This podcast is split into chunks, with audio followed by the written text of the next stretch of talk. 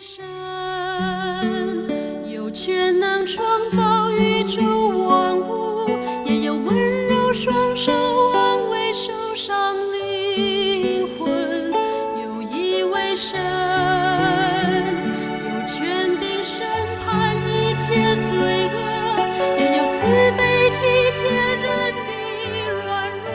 爱的弟兄姐妹平安，各位好朋友，大家早。今天我们一天一章真理亮光，要来看耶利米书第二章。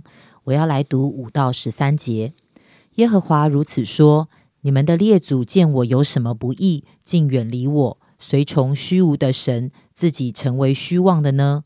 他们也不说，那领我们从埃及地上来，引导我们经过旷野、沙漠，有深坑之地和干旱死硬，无人经过，无人居住之地的耶和华在哪里呢？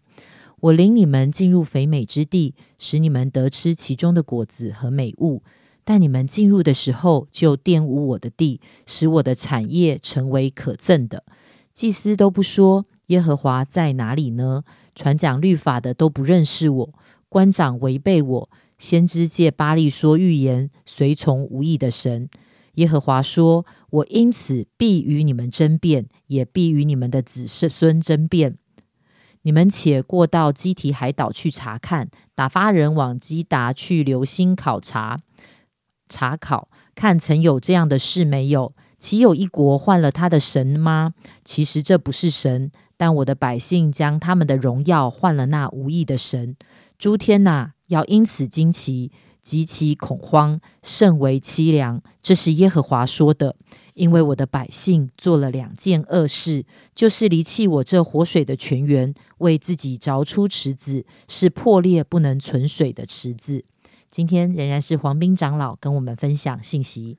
好，各位弟兄姐妹早安。我们啊，今天进入耶利米的第二章就开始啊，神的话就临到了他，所以从第二章一开始就是耶和华的话临到我说，有没有？你去向耶路撒冷啊的人喊叫什么什么啊？就讲说最大的关键就是你离弃了你幼年所娶的妻，这是一个比喻性的文字，意思就是他们离弃了神啊。幼年所指的就是神。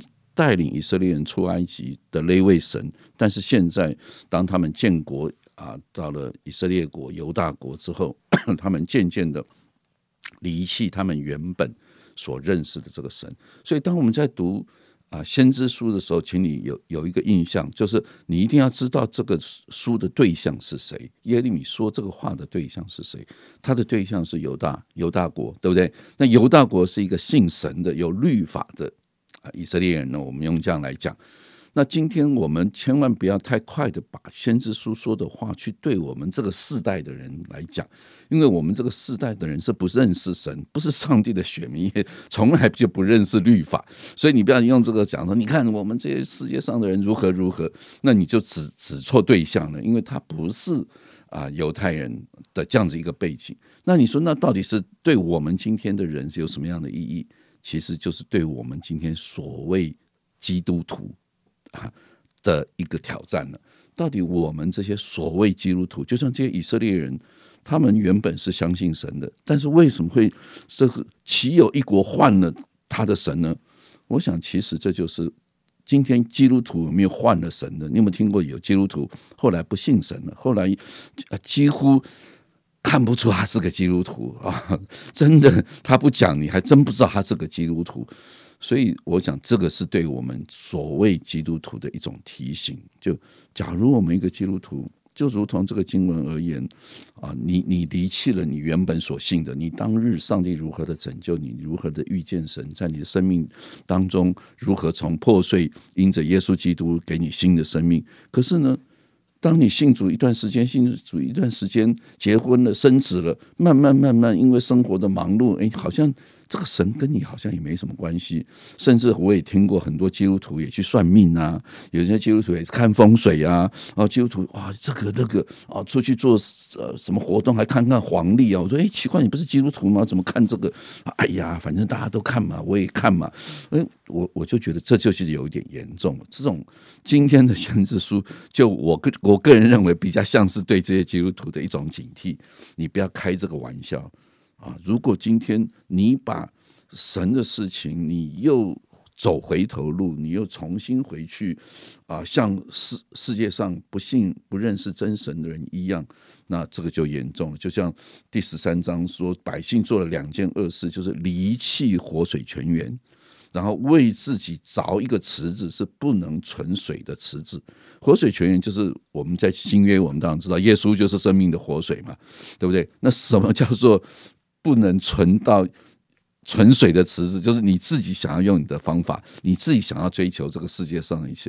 就是耶稣说，一个人不能侍奉两个主啊，不能又又侍奉神，又侍奉马门。所以我的意思就是说，当先知这种这一类的提醒，如果是对犹太人的提醒，我个人就会比较把它放在对我们基督徒的提醒。今天到底你信了耶稣，你成为天父上帝的儿女，到底在你的信仰、信仰在你生活中？到底扮演什么角色？你只是礼拜天来教会做做礼拜啊，奉献奉献就就了事了。好像我基督徒就是多做这么一件事，其他的生活、人生目标啊，我人生的价值，我所追求的跟世人完全一样。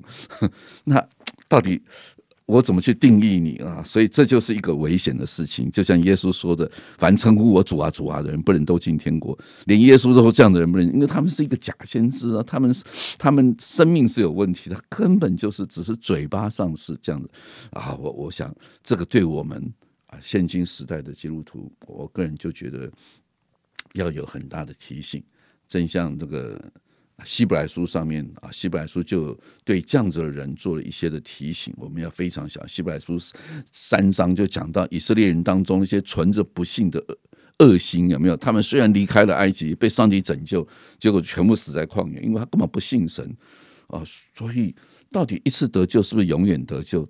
常常有人有问我啊，长老那个谁谁谁，他后来怎样怎样？量子人他有没有得救？我要告诉你，真的得救不得救，我看不出来。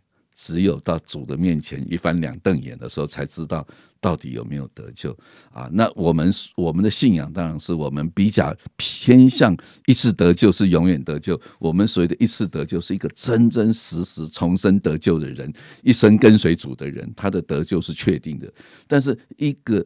受了洗，但是他没有紧紧抓住主，也没有一生跟随主，他甚至也不信主了，甚至又去拜其他的神的人，到底他的一次得救能不能致使他永远得救？我不敢讲，我没有办法回答，因为我没有办法去分辨本于信以至于信这个信到底这件事情是什么啊？中途不信了，就像刚才这个经文讲说。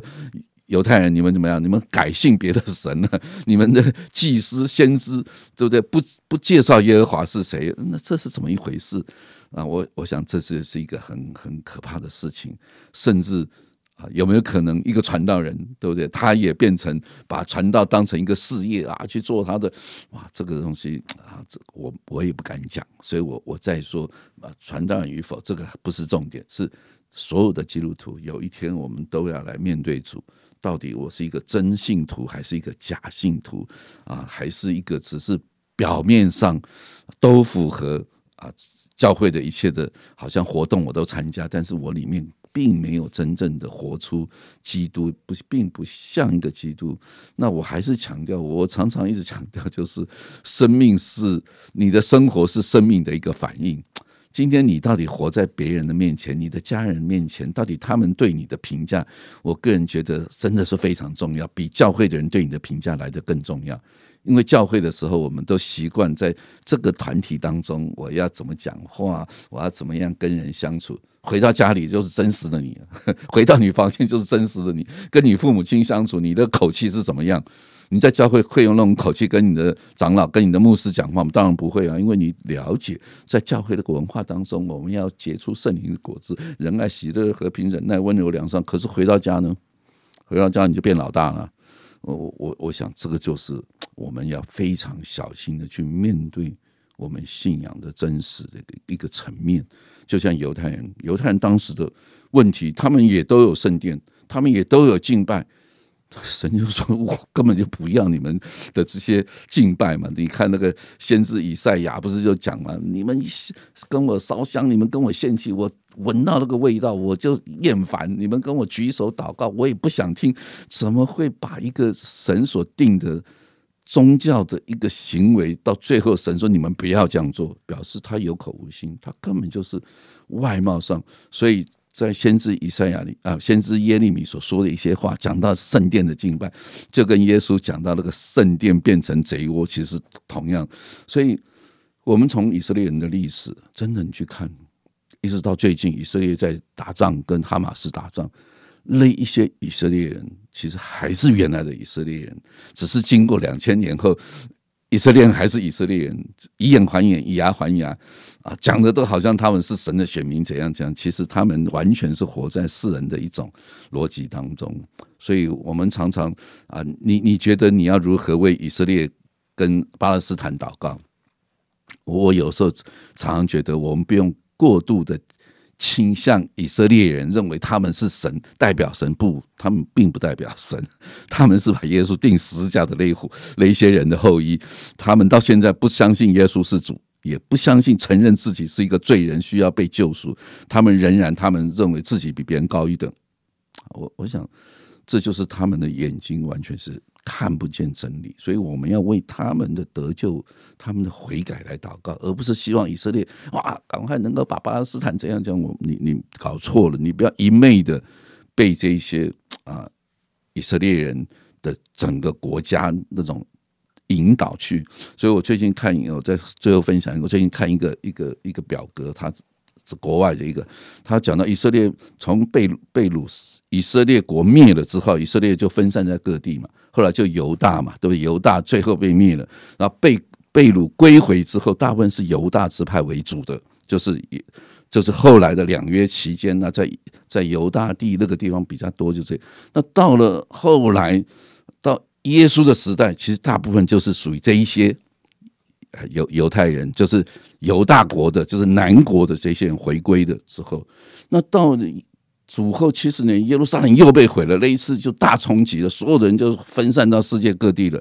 这个地方就不再有以色列人了。这是我们好的叫巴勒斯坦。巴勒斯坦是一个地名，就这个地方叫巴勒斯坦。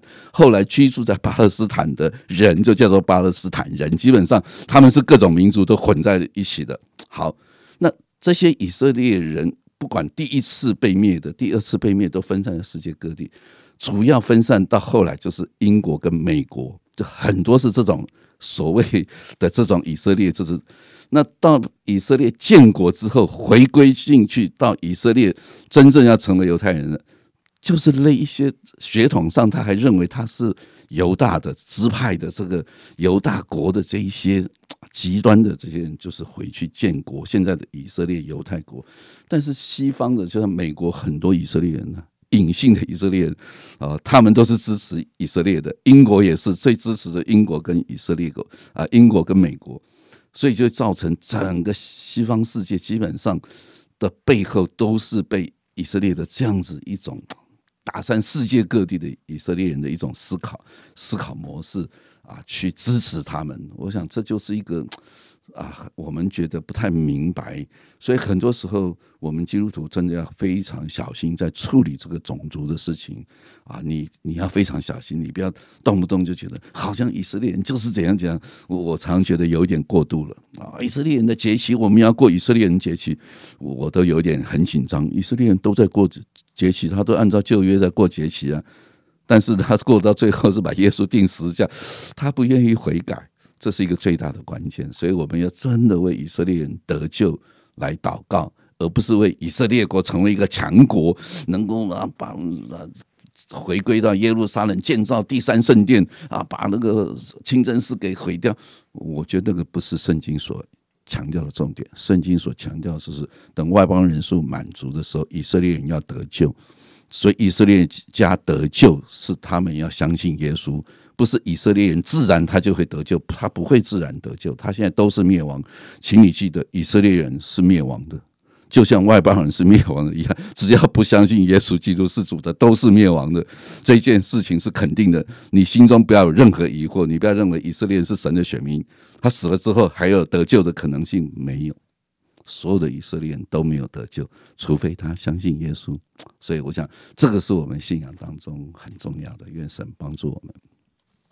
谢谢黄斌长老的分享，帮助我们对于整个以色列的历史不只是在过去，甚至一直延续到现在，都有更多的认识。